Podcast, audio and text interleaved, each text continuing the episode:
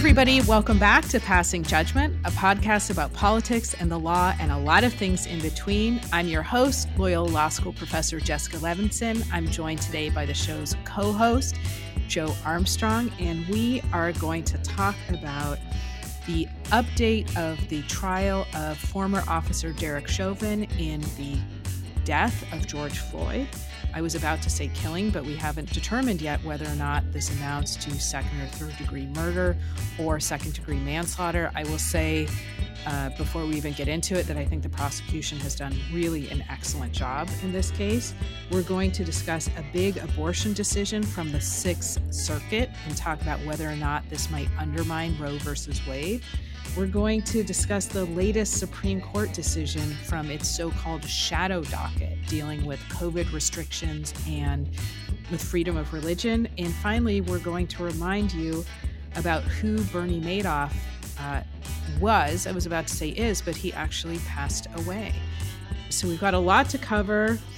First up, the Chauvin trial. I've been watching this on and off, and Joe, let's get started with this first topic. The trial of former Officer Chauvin in the death of George Floyd is now in the phase where the defense is putting on its case. The prosecution rested. The defense probably has a few days of putting forward its own witnesses, and then we expect that closing arguments will occur on Monday. Joe, can you remind us who are some of the key witnesses that the defense has called so far? Thank you, Jessica. Glad to be here. On Tuesday, the defense called its first six witnesses, including a use of force expert. And then on Wednesday, the defense called forensic pathologist Dr. David Fowler to testify in Chauvin's defense. Let's talk about what Fowler said. Now, as expected, Chauvin's defense case appears to be based on the claim that George Floyd died from a sudden cardiac event associated with existing health problems or perhaps drug use, or maybe a combination of those things. Fowler stated that George Floyd's health problems and drug use contributed to Floyd having a quote sudden cardiac arrest during his arrest by Officer Chauvin. Fowler said that there is a distinction between cardiac arrest and death, so we'll see how that plays out.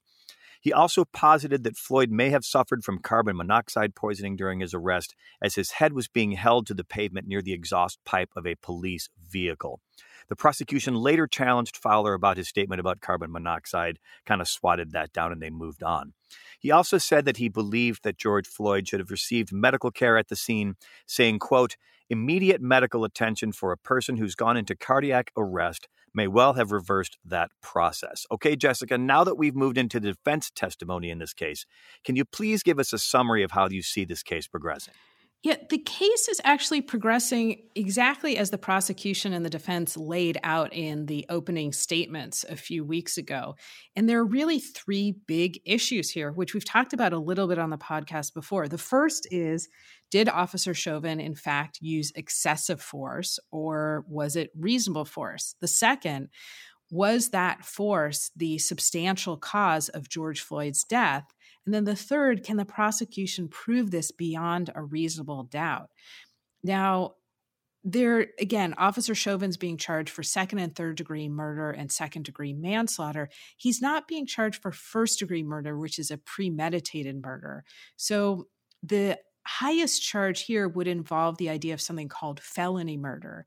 And the idea would be that Officer Chauvin committed a felony by assaulting George Floyd by using excessive force that amounted to an assault, a felonious assault, and that because George Floyd died as a result, you can charge that as murder. So that's a little bit of the legal background here. Then the the second degree charge deals with something called depraved heart murder. And then, of course, manslaughter requires even less for the prosecution to prove. You have to show, um, you don't have to show the same, it's called mens rea or state of mind that Officer Chauvin would have had. Now, the defense, not surprisingly, is trying to take on each of these big buckets, right? The first thing that they're saying is no, it wasn't excessive force. In fact, if you look at everything that happened on that day, the force was reasonable. The second thing, I think this is really where they're going to spend most of their time, is this kind of battle of the medical experts saying that look, George Floyd had pre existing conditions. He had high blood pressure, he had heart disease, and uh, he had drugs in his system. And those were the substantial cause of George Floyd's death. The punchline here is that we need to remember the prosecution and the defense have really different roles. The prosecution, again, has to prove to all 12 jurors, it has to be a unanimous verdict beyond a reasonable doubt that Officer Chauvin, in fact, did either commit murder or manslaughter. And the defense has a much lower threshold.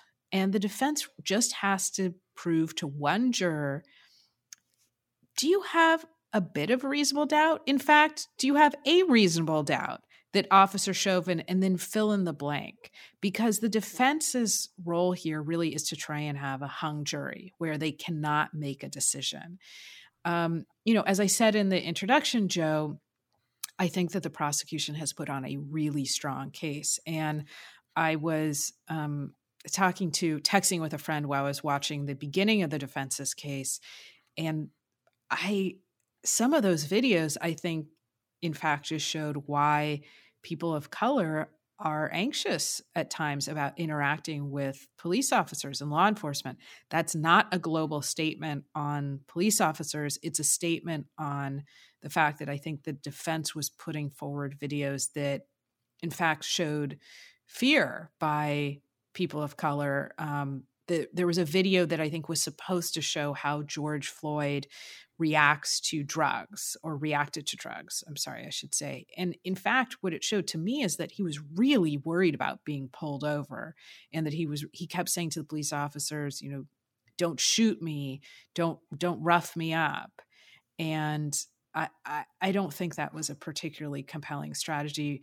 Again, we'll see if the defense can get to one of the jurors to convince them if um, the prosecution didn't prove its case beyond a reasonable doubt. So that I think is where we are. And I know that there's a little bit more, in, I think, very important information that you want to share with listeners about the trial.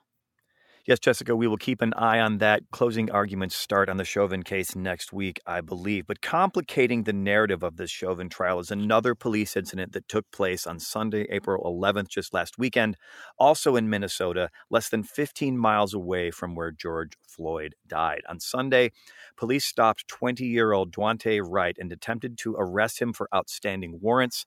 Wright struggled, and Officer Kimberly Ann Potter shot him once in the chest. Wright tried to get away but crashed into a barrier down the road. He was pronounced dead at the scene. The next day, police said that Officer Potter had intended to use her taser but grabbed her gun instead. On April 13th, both Potter and the Brooklyn Center, Minnesota Police Chief Tim Gannon resigned. Potter was arrested on Wednesday and charged with second degree manslaughter and taken to the Hennepin County Jail incidentally, the same jail where Derek Chauvin was taken after his arrest for the George Floyd incident last year. In the aftermath of the Wright shooting, Chauvin's defense attorney asked Judge Peter Cahill to immediately sequester the jury in the Chauvin trial and to re question jurors about what they'd heard about the Wright event. Judge Cahill denied that request and said that the jury would be sequestered when closing arguments are expected to begin, likely early next week. Worthy of note here is that one of the jurors in the Chauvin case lives in Brooklyn Center, where the Wright shooting took place. And Jessica, before we move on, a sad footnote that these two stories are related. It turns out that George Floyd's girlfriend, Courtney Ross, was once a teacher of Daunte Wright. Okay, Jessica, let's switch gears. There was just a big decision by the Sixth Circuit Court of Appeals about abortion rights, and you think that this case might be the case that threatens Roe versus Wade? What's different about this Ohio law? So, this Ohio law makes it a felony for a doctor to perform an abortion if the doctor knows or has reason to believe that a Down syndrome diagnosis or the possibility of a Down syndrome diagnosis influenced the woman's decision to seek an abortion. Now, obviously there's like we can call it a loophole in this law if the doctor doesn't know the woman's reason for seeking an abortion and doesn't have reason to know and the woman either doesn't share or purposefully lies and says no that's not playing into my decision at all then the ohio law would not come into play and it would not prevent the doctor from performing the abortion. And again, it would criminalize the doctor's conduct, not the woman's conduct, and it would create a felony. It would mean that any doctor that does, in fact, perform an abortion under these circumstances would have committed a felony. And what did the Sixth Circuit Court say in this matter? So the full Sixth Circuit, by a vote of nine to seven, lifted an injunction against the implementation of the law. Let me say that again. Basically, lower courts had said this law cannot go into effect. And the Sixth Circuit said, yes, it can. That's what lifting the injunction means, that now the Ohio law can, in fact, be implemented. And the majority, let's point out that it's a thin majority of the Sixth Circuit, agreed that the law doesn't actually ban abortions. They said it just regulates doctors.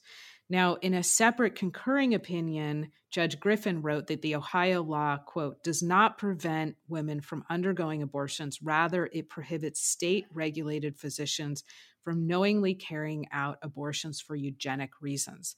There's a lot of mention of eugenics in this particular opinion, in the many separate opinions. Let's remember that.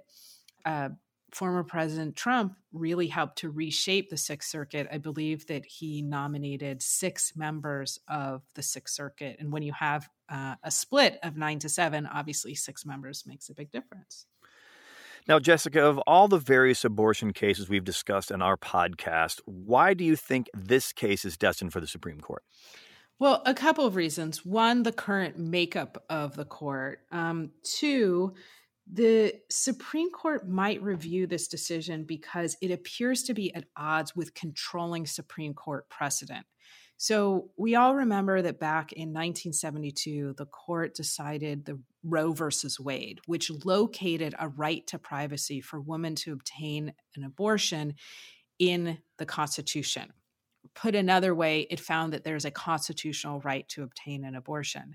20 years later, a case called Planned Parenthood versus Casey basically changed the standard. And they said pre viability, meaning before a fetus is viable outside of a woman's body, pre viability, the standard is that the state can't impose any quote undue burdens on a woman's ability to obtain an abortion. Now, you can fairly read the Ohio law as not just an undue burden, but an all out ban and outright ban. Now, again, this majority of the Sixth Circuit didn't agree. They said this isn't a ban on abortion, it just regulates doctors. But it does seem to me to be in direct conflict with Roe and Casey, which are the big Supreme Court precedents when it comes to abortion rights. The other reason that I think the Supreme Court might take up this particular case is that there's now a circuit split. So the Sixth Circuit said one thing, which is that this law can go into effect. And the Seventh Circuit, ruling on a similar, not identical, but similar law, said the opposite, said that law cannot go into effect. So that's part of what the Supreme Court does. It has to rectify these circuit splits. It can't be that the Constitution means one thing in the Sixth Circuit, but it means another thing in the Seventh Circuit. All right, Jessica, thank you for clearing all that up. And speaking of the Supreme Court, the court came out with a decision on religious rights right before midnight last Friday, last weekend. Why are we just hearing about this case now? And what is a shadow docket exactly? It sounds to me like the title of a pulpy John Grisham novel you might find in an airport bookstore on your way to some far flung destination. Uh, yes. So, what is the shadow docket? The shadow docket is a procedure that basically allows the Supreme Court to make emergency decisions. So, think about a case where a man is about to be put to death. You don't have time, and there's an appeal to the Supreme Court. You don't have time for the Supreme Court to say, oh, okay, we're going to set this for oral arguments next fall. Here's the briefing schedule. The amicus briefs have to be uh, submitted by this day, you don't have time for any of that. You have to move really quickly. And so the shadow docket allows the Supreme Court, without setting a case for oral argument, without having a full briefing, without, frankly, uh, explaining itself in the same way that we're accustomed to, meaning without a long opinion, um, which all means with a lot less transparency, it can decide issues quickly. Now, the shadow docket used to be used fairly infrequently. Now there's just been exponential growth. And this is one of the things that I think we should devote an episode to just talking about the shadow docket, the types of cases that are now being heard by the court, or not heard by the court, but reviewed by the court um, as part of the shadow docket, and really what it means, which what it means is a lack of transparency. So that's why we didn't hear about it. And it, you know, people on and Twitter were joking, oh, the decision's going to come out around midnight on Friday, and that's exactly when it came out. All right, so it may or may not be the title of a John Grisham novel that you would find in an airport bookstore, but let's focus on this specific case, Jessica. What was the restriction and what did the court say? So, this was another California uh, COVID based restriction, and it prohibited gatherings of more than three different households in a home. And this particular restriction was set to expire on Thursday, April 16th. The Supreme Court actually ushered in its expiration or death um, less than a week early by ruling on Friday that, in fact, um, the restriction could no longer be applied. And the argument here was that it unduly burdened the free exercise of religion, that it infringed on the First Amendment right for the freedom of religion. The argument being that you cannot have, for instance, a study group, a religious study group. You can't have a Bible study group in your home with more than three households because of this restriction. And that's actually um, what the majority agreed with. So the majority said even though a restriction applied to all types of gatherings, it was not in fact neutral, and that secular activities were treated more favorably than these religious activities. The majority spent a lot of time talking about the fact that more than three households could gather at other places, again, where you would engage in secular activities like hair salons, hardware stores, movie theaters. Now, Justice Kagan, a member of the liberal side of the Supreme Court, in her dissent, said that's absolutely wrong. This is neutral because it applies to all gatherings, no matter what you do, of more than three households in a home. And she said there's reasons that you would treat trips to the hardware store, trips to the movie theater, trips to the hair salon as different they're different because the epidemiologists, the scientists tell us that there's a lower risk of infection in those cases. You're probably not gathering as long, not exchanging as much air. Uh, you likely have your masks on. There's a whole host of reasons, she said, that you can treat those situations as different. And then she has this line, which I think we'll be quoting for a long time on this point she says the law does not require that the state equally treat apples and watermelons. Now, that's a Supreme Court justice uh, using example that we can all understand. So that's what happened in that case. That's the majority, and that's the dissent. Right, Jessica, check me on this. The effects of having religious conservatives like Justice Amy Coney Barrett on the bench are beginning to be reflected in decisions by the Supreme Court. It seems to me as if this is just the beginning. You know, given how Trump's court appointments reshaped the court in the last few years, it seems that we'll be dealing with decisions like this for some time to come. Am I right? Yes. I mean, so you're dealing with as somebody else is celebrating. But yes, I think that's exactly right. I mean, President Trump, former President Trump, absolutely remade the federal bench. And so while he's no longer in office, I kept saying this, and a lot of people kept saying this we're going to feel his impact for decades because he nominated and appointed, successfully appointed I think, more than 200 members of the federal bench and a third of the Supreme Court, as you point out. So, in the beginning of COVID, these restrictions were typically upheld by the court um, at least before the end of September. Now, what happened in the end of September? Justice Ruth Bader Ginsburg passed away, as we all remember. So, it really matters who's on the court. Now, if you believe that your religious rights were infringed upon, then this is fantastic news. And in fact, it's good that the Supreme Court made this decision on the shadow docket, meaning very quickly, and that they made the decision um, six days before the restriction was meant to expire because, you know, 30 seconds is too long. Let's think about, you know, a different example. If the state had said to reporters you're not allowed to report on johnson & johnson for 24 hours the johnson & johnson vaccine. We need a cooling off period. A lot of people would say i know it's only 24 hours but that's 24 hours too long. Now on the other hand um, we have people like justice kagan and the other liberal justices who are saying we're still in a pandemic. States have broad health and safety concerns and broad police powers, and they're allowed to use those. And this, in fact, was neutral. It applied to anybody who wanted to have a gathering of more than three households in their home. So that's a long way of saying, Joe, you're right. This is a new Supreme Court. This is a very conservative Supreme Court, and we're going to be feeling that for a long time. All right, Jessica, thank you for that. Thank you for the gut check. Now, before we roll out of here today, there is a, an obituary we have to get out of the way. Bernie Madoff, whose fame came from the infamy of executing America's biggest Ponzi scheme, died at the age of 82 on Wednesday, April the 14th. Madoff died in jail at the Federal Medical Center in Butner, North Carolina, where he was serving a 150 year sentence for defrauding as many as 37,000 people over a number of decades, including Steven Spielberg, actor Kevin Bacon, the one time owner of the New York Mets, and Nobel Peace Prize winner Elie Wiesel along with thousands of other investors spread out over 136 countries, as I said, over a number of decades. Authorities have speculated that Madoff may have fleeced his victims to the tune of as much as $65 billion, billion with a B.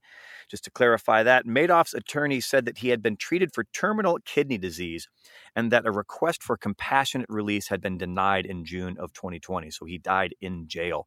After being arrested in December of 2008, Madoff pleaded guilty to 11 federal crimes in 2009 and was eventually sentenced to the maximum of 150 years, as well as the restitution of about $170 billion. Again, billion with a B. It's a number that's almost incomprehensible to me. Madoff constructed his pyramid scheme by depositing money from investors into a bank account and paying off new customers with funds from previous customers and issuing falsified account statements to clients. That's a classic pyramid scheme there. At the time of his death, the Madoff Victim Fund had paid roughly 37,000 victims, with most of them receiving 80% of their losses. In an email to CNBC on Wednesday, lead Madoff prosecutor Marc Litt said, quote, I think I speak for the team that prosecuted Mr. Madoff and his associates when I say that his passing closes a dark chapter of deception and greed that irreparably damaged the lives of tens of thousands of victims.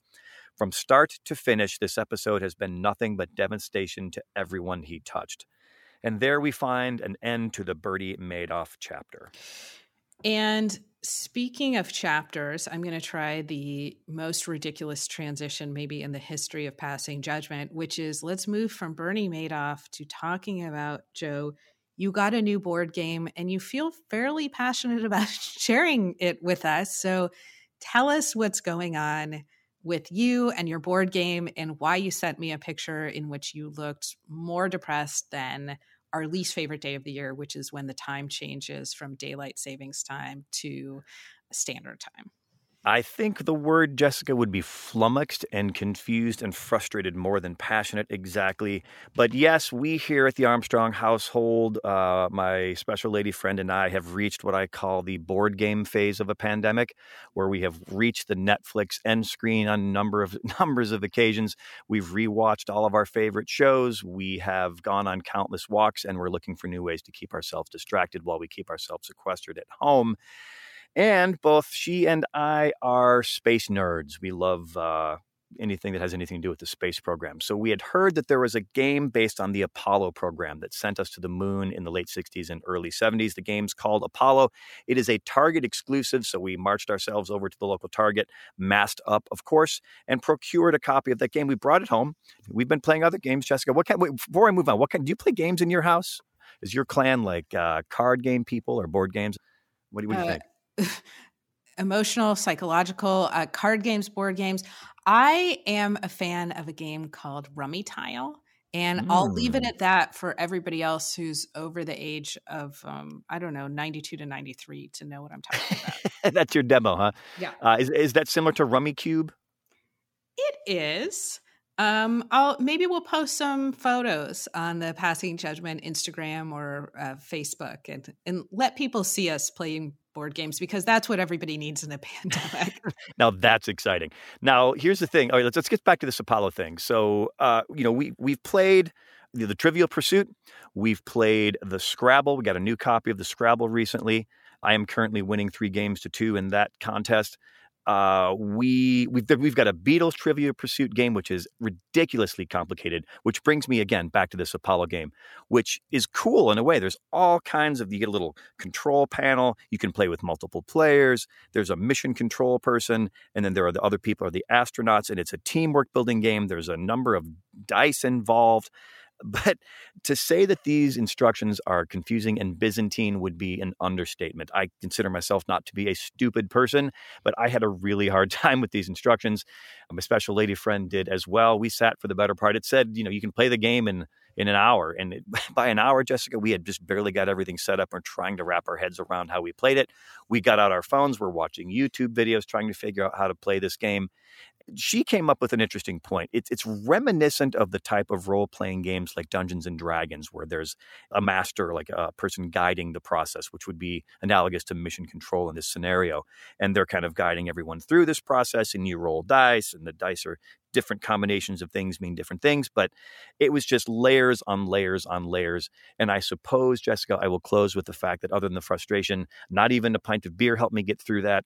And that in some ways, it is very much similar to getting to the moon itself, which is an extraordinarily complicated procedure that we as Americans, it took a lot of effort from tens of thousands of people and the better part of a decade to get to the moon. So, in some ways, Jessica, it might have been easier to actually go to the moon than it is to play the Apollo game. Well, Joe, that was quite the emotional roller coaster. Uh, that is a wrap for us. We love sharing these conversations with you. Joe, as you can hear, really loved being able to get that off of his chest.